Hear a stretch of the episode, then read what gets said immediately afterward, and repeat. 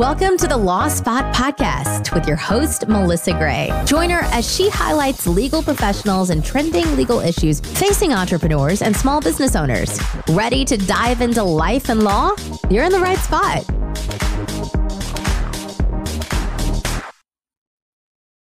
Welcome to the Law Spot. I'm so excited about today's guest, Gabriela Smith, uh, who is a fellow lawyer and friend originally from Argentina. She routinely advises clients on international contracts and regulatory matters and is the counsel of choice for Latin American companies doing business in the US.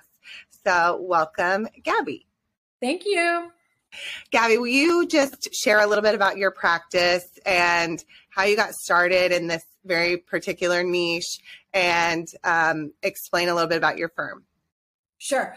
So I've been uh, practicing for 14 years now. I started at a uh, medium to large law firm in Pennsylvania uh, as a commercial litigator. And then I decided that I wanted to become a transactional lawyer. So when we, my husband and I moved to Texas, I transitioned to a transactional practice, primarily focused focusing on international businesses coming to the US and selling their services here. Um, I found that niche by researching, uh, you know, what would be a good type of client for me to work with in a very natural and cultural um, way. Uh, with having kind of an American culture and a Latin American culture, it's really easy for me to relate to my clients, but I can also help them navigate the entire US side of, of the business. So uh, I've been at my firm for almost 10 years. And um, I basically represent uh, companies that provide services. And I represent them in the entire business cycle from company formation to contracts to issues that arise, compliance, and then I love to work on the project of uh, sale. Once the client decided that they got big enough that they want to sell, I help them with the sale of their business. And I would say that probably 90% of my clients are inbound businesses from Latin America or other parts of the world, but primarily Latin America that provide services to US companies.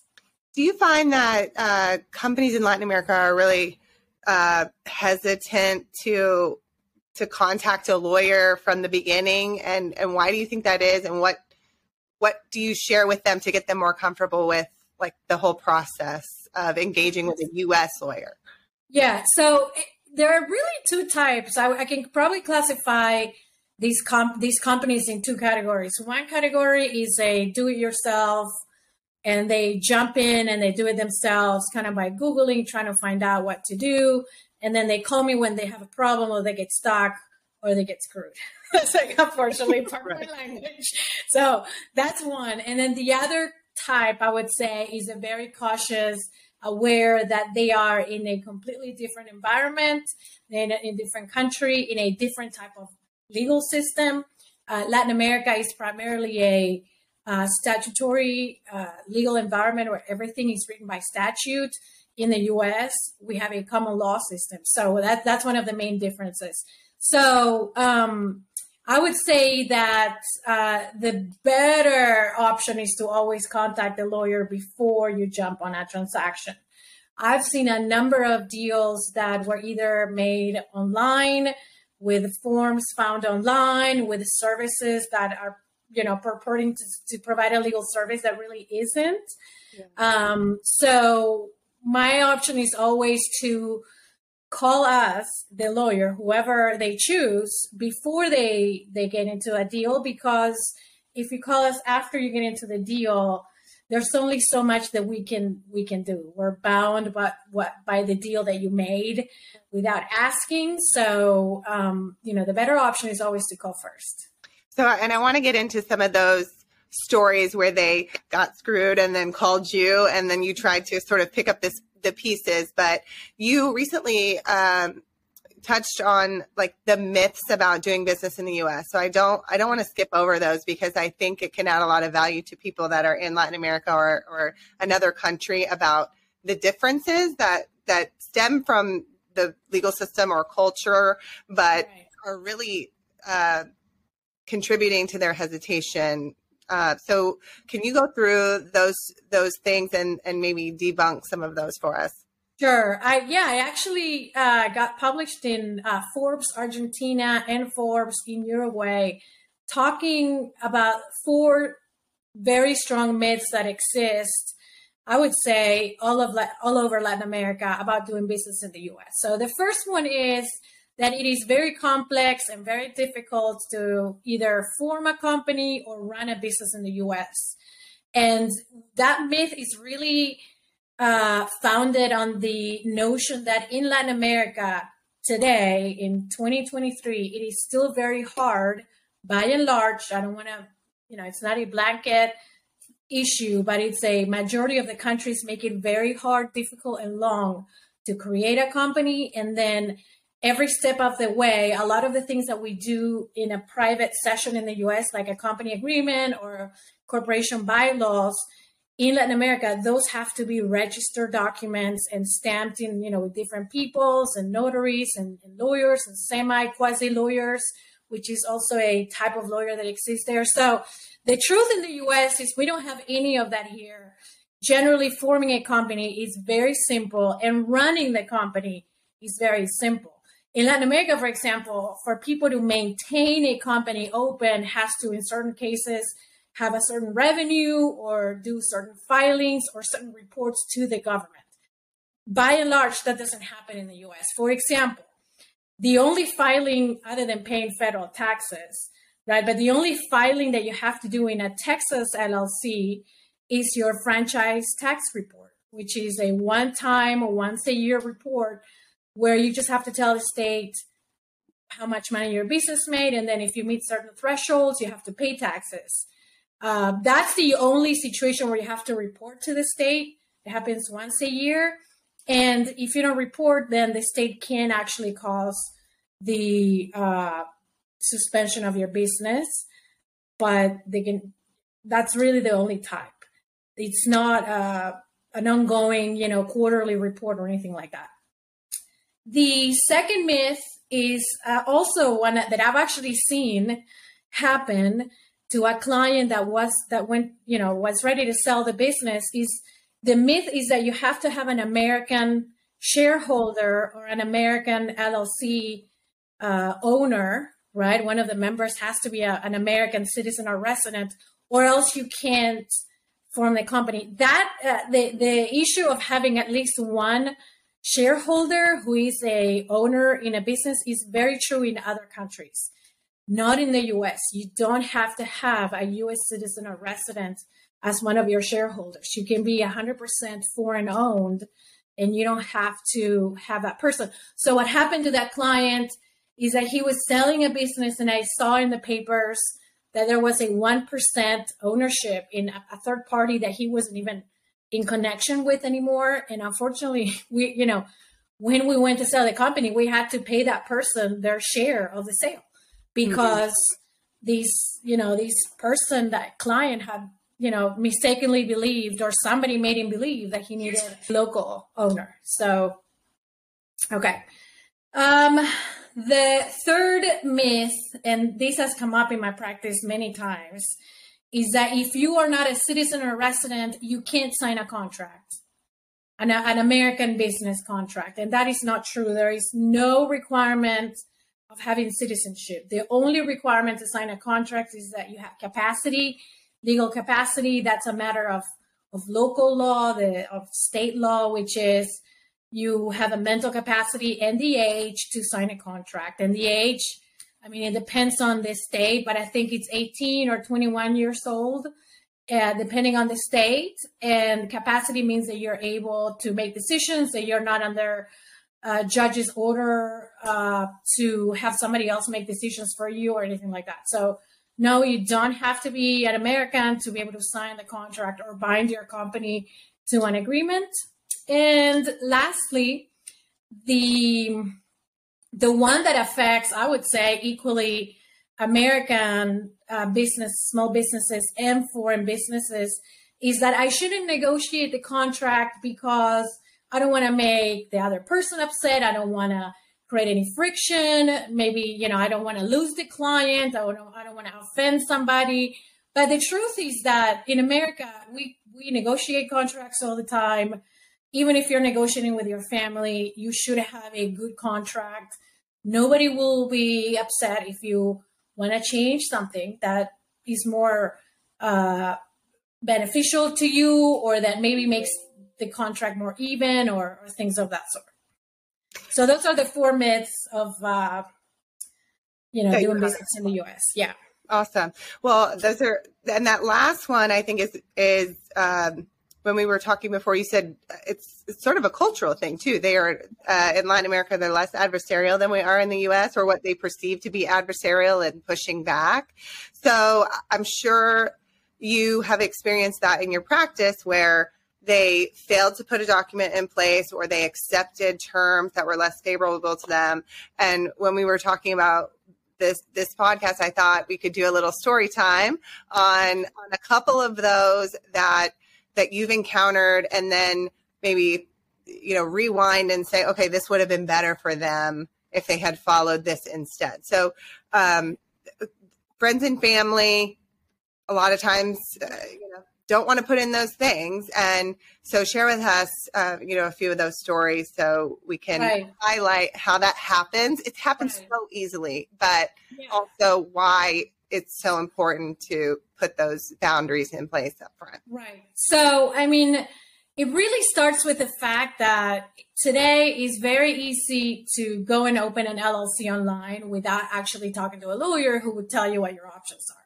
So, we see people come and tell us, hey, I have this LLC. I went on these at this website, this other website. I paid 50 bucks and then I got these papers, right? And I'm doing business with my friend, my partner, my my girlfriend, my wife, my ex-wife, my cousin, whoever. And now things are happening. So um, one of the ones that uh, we've worked recently is two buddies, best friends. Uh, one of them more business savvy than the other who took the time to get a lawyer and offered the other party uh, a, a, very small percentage of the company and to grow one of the branches that the company opened. And in that situation, the guy that was growing that branch was very hardworking, very trusting, and signed the papers uh, and worked and worked and worked. And fast forward to the recent times, uh, the buddy who created the company, when bothered to talk to the lawyer, wants to sell the company. And issues come up when the person who actually built the company and this particular branch wants to protect or understand his rights. Well, his rights are very limited because back in the day, 10 years ago, he signed certain things that were allowing the business savvy person really control everything that happened in the company, the sale process, and and things of that sort. So um, we are at this point where not only this is a this is this is at really three hats. The two friends are business owners of the same company. Uh, one of them is an employee, and the third layer they're friends. Um, you know, they, we go to each other's weddings, we go on vacations together. But then the truth is, as much as you could love your friend, your family members, unfortunately, sometimes humanity shows the greedy side. And when it's time to talk about money, people are not as loving as they were when, when they, were, they were having drinks, you know, in Cancun. So um, we have a really a threefold relationship that's very difficult to navigate between one friend who's still very loyal to this other friend and doesn't want to say too much. The other friend who's really not caring i mean you can see that. And then you have one friend one of the people is an employee afraid to say his capacity as employee. He doesn't want to get fired. He's trying to figure out what are my rights as an employee. Am i going to get fired if i claim that i want a piece of the sale? So it's that fear and then the fear of what's going to happen to my sweat equity. Yeah. You know, well, you know, what's happening? What you know, do I have access to the records as an owner? Can I see the business records? Can I see the conversations with the potential buyer of the company? So it's a very, very complex, as little as it sounds, you know, two guys doing business. I mean, it, it sounds very basic, very simple, but it really isn't. Uh, right. And then for us lawyers to sort it out, I mean, you know, you have to read the the documents that were signed, and you have to compare that against the law and understand was anything is anything out of bound. Can we claim that this agreement is not valid because the law doesn't allow it? You know, and then there's the emotional side of the entire situation. Now, how could that be have been resolved? Is spend the money. I mean, spend a little bit more money in the front of the deal and get the lawyer, get them and get a good lawyer, get them to tell you your rights. Because, you know, lawyers could also be pulling documents offline. I mean, understand the document, understand the law. What are your rights? What protections should you have to be able to enter into business with anybody? So um, let's go through those controlling documents LLC, corporation, uh, what are the versions of those documents and what are the provisions that you would say let's say that they don't have a lot of money at a minimum what should they be honing in on that is really going to impact their their ability to you know go into the future should the company mm-hmm. grow mm-hmm. and where do they want to focus when they're presented with this thing that's overwhelming to them right so so let's think about for the llc first the first thing you want to make sure is that whatever percentage you agreed to have, you actually have in writing that you own that percentage. Or if you agreed to have sweat equity where you would work and after a certain time you would earn that percentage, then make sure it's in writing. I mean, a, a handshake is, I mean, technically a handshake would, would be valid, but then you would have to go to court to prove and you need witnesses to show that, yes, I heard him say that he would have X, Y, and Z. So uh, it's easier to prove that you own a piece of a company if it's actually written and if, it, if it's written well. So that's one. And make sure that whatever sweat equity, whatever percentage you agreed to have is actually in writing. Okay. Um, other things. If you are going, especially if you're going to be a minority owner, that means somebody who owns a small portion such that you don't have the voting rights on major decisions. If you have a minority ownership, if your body says, I'll put 100K and then you run the business for 20%, and to make major decisions, you need to have a 50%. As a 20% owner, you will never be able to vote on anything. And so understand if you are a minority owner, what are the rights that you don't have? For example, right to bring other partners, the right to uh, sell the business, the right to sell the assets of the business, the right to be diluted. So if your majority partner wants to bring more people and then they want to dilute your 20%, uh, the, uh, there's also some non-competition issues. See what you're signing. I mean, there's so many things. There's an entire code in Texas and and a similar code in every other state that talks about these issues. So make sure you understand what you're getting into. So let's say you're um you're fine being a minority owner and you know that you're never going to have decision making power, but this person ends up wanting to go through with a sale. What uh, provisions do you want to at least protect the valuation component and make sure that you are getting what you're owed for that particular percentage. Right. So you want to make sure that you have access to the documents of the company. Um, that's generally granted to you by law. And you want to make sure that the company agreement that you signed doesn't restrict that in any way, such that the person would have grounds under the agreement to fight you over it. Even if the law gives you the power, if there's anything in writing that restricts that power and that person wants to go with a restricted version of that i mean you you just have to always always have and this is where the negotiation point that we talked earlier comes uh, in is you always want to make sure that you have the necessary power. So access documents in any, uh, you know, minority owners should have the power to approve the sale of equity or the sale of the assets of the company.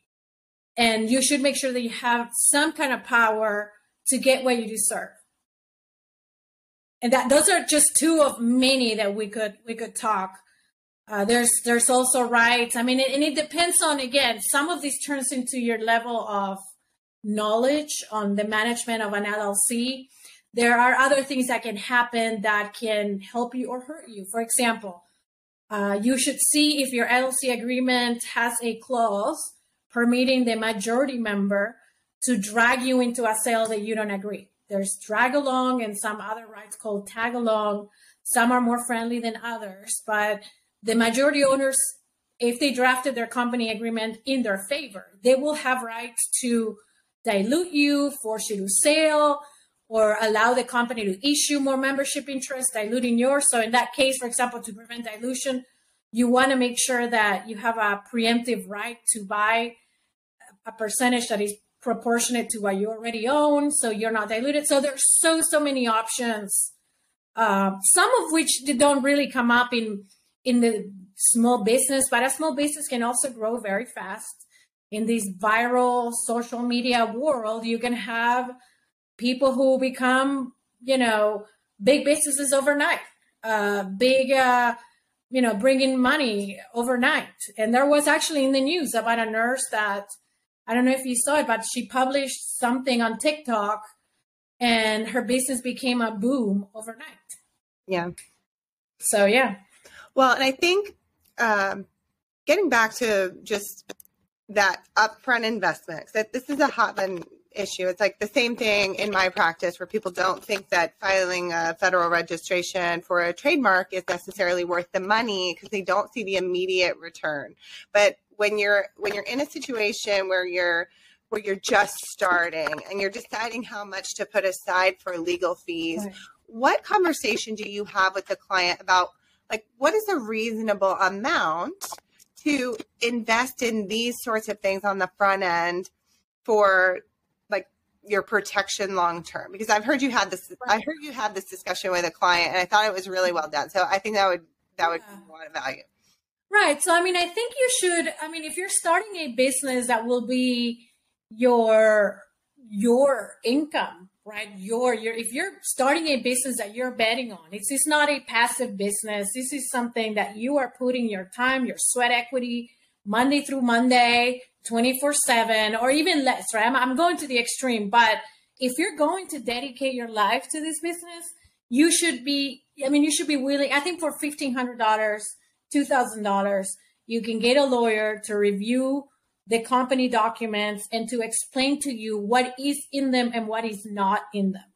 So you can make an educated decision as to what you should argue and shouldn't argue. You know, in the example that I'm mentioning with a person who did not argue, who did not read the papers and who signed, I would have uh, just a few tweaks in the existing contract would have left this person in a much better place.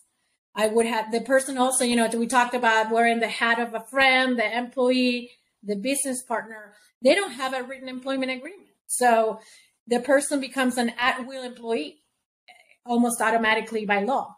So what, you know, what, you know, what do you do? What are your, what do you do as an employee? What do you do as a partner? And then your friendship. I don't know if you can, you know, you can save it. So these are the things uh, that you want to pay attention to. So yeah, I would think we're not talking about ten thousand dollars.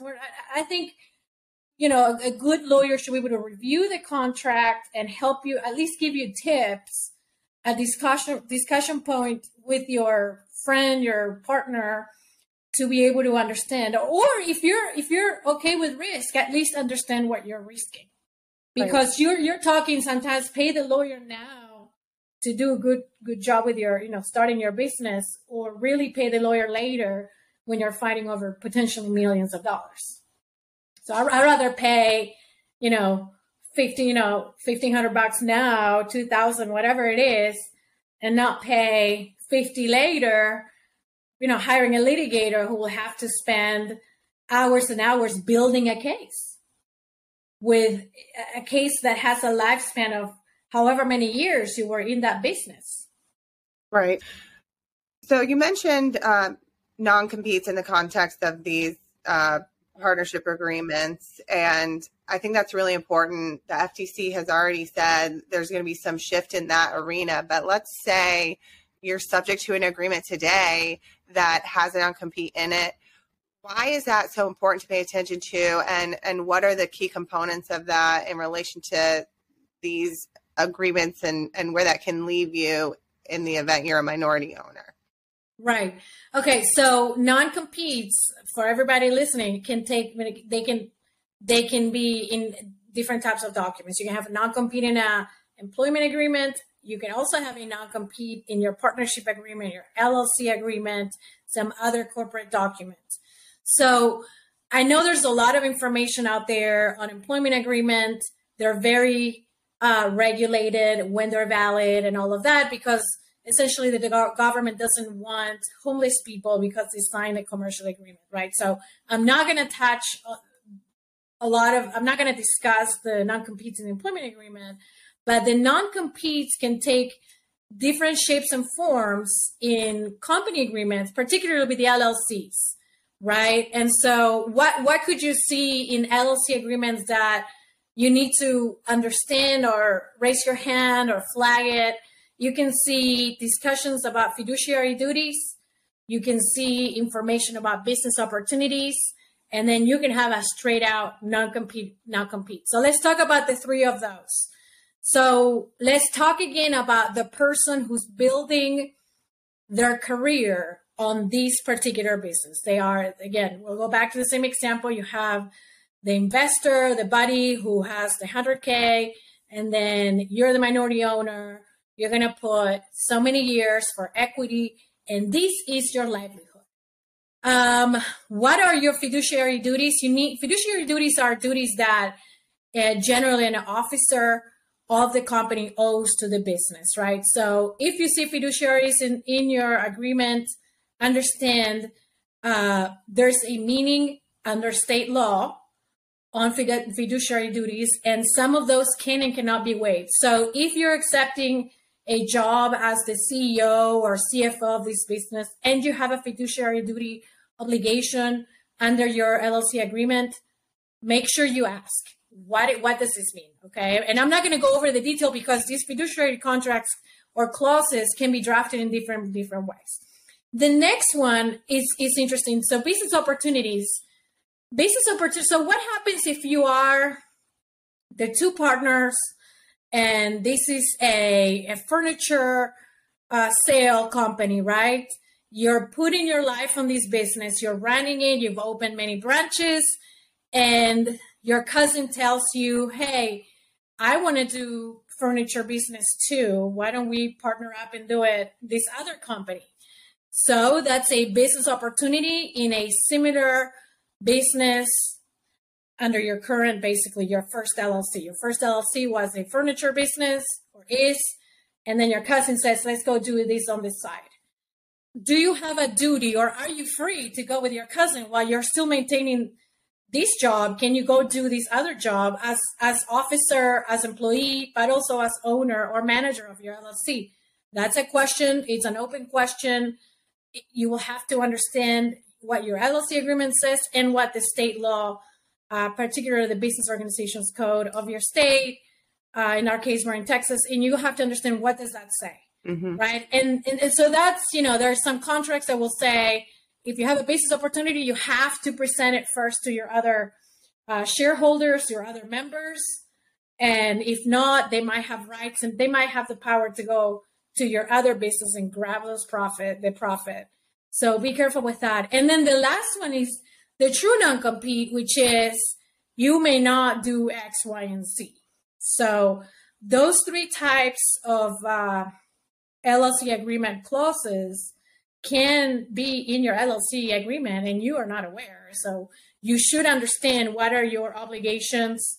And I mean, especially let, us go to the example of the person who is dedicating their business to this company, right? So these are very important clauses to take care of or at least understand because maybe you became an expert and after 10 years you want to branch out and you have the know-how you know how to how the business runs you know how much money you need and maybe your other partner won't let won't want you uh, won't let you get off of it it will keep you to this non-compete or this business opportunity clause and it, they won't let you go and be free so even if you don't have an employment non-compete um, you could still be subject to a non-compete from the LLC side. So be careful. And then how how they're sorted out and what's their their result. If I don't like it, it, it really depends on a case by case basis. So uh, really, the best advice is read your contracts, understand your LLC agreement, and if you see any of these terms, make sure you ask a question. I was that was going to be um, my my closing question like if there was one thing and i think you just answered it which is dust off those papers or if you find out you don't have any go get some drafted and right. the key clauses uh, that we talked about today are just so important to at least understand and if you don't raise your hand is is there uh, an opportunity for people to renegotiate them let's say they they read it and they they find that they've been subject to some of these pitfalls that you talked about. What what are their options or potential options? Right. So they can yes, they can absolutely renegotiate an LLC agreement. They would have to uh, do a what's called an amended and restate it if they have to restate the whole thing. It, it depends on what they do, but yes, you can absolutely change specific clauses or you can change the entire document. You know, um, you wish, as a lawyer, we see so many unfair situations. You wish people would have a more positive side sometimes, but unfortunately, when money comes into play, sometimes not everybody, but many people will just get the you'll get the worst out of people. And, and like I said, best friends are now worst friends, and relationships break. And this is true. And then both people are hurt from both sides. You know. Right the one that got screwed because the buddy screwed them, but the one that screwed the other one, they know what they did. They know exactly what they did, and it will be on their conscience for the rest of their life, whether they would like to admit it or not. So I would say, don't be afraid. I know lawyers don't have the best of reputations. I think this is, I mean, everywhere in the world. I think for some reason we've, we've built this reputation um, but you know, at least I know your case and my case, we really do want to help people. We want to we want to see people succeed, grow their business, help their families, become better every day. So that's really, you know, I wish I didn't see so much um, injustice. Uh, but at least when, you know, with cases like the ones I described today, I get to work and try to get some justice for for my clients. But yeah, ask questions um, you know, you sometimes you can Google questions and find them, but for some of these issues, you know, even as lawyers who do this for a living, we have to be focused. We have to have this paper next to this paper and compare. We have to have different perspectives and context to be able to give you the best advice. But you know, do seek that advice. It's, it's worth your time and your pocket. So, how can people get in touch with you if they want to, if you know dust off their contracts and and talk to you directly about their options or if, if there's an international client coming over that that wants the opportunity to work with your firm? Sure.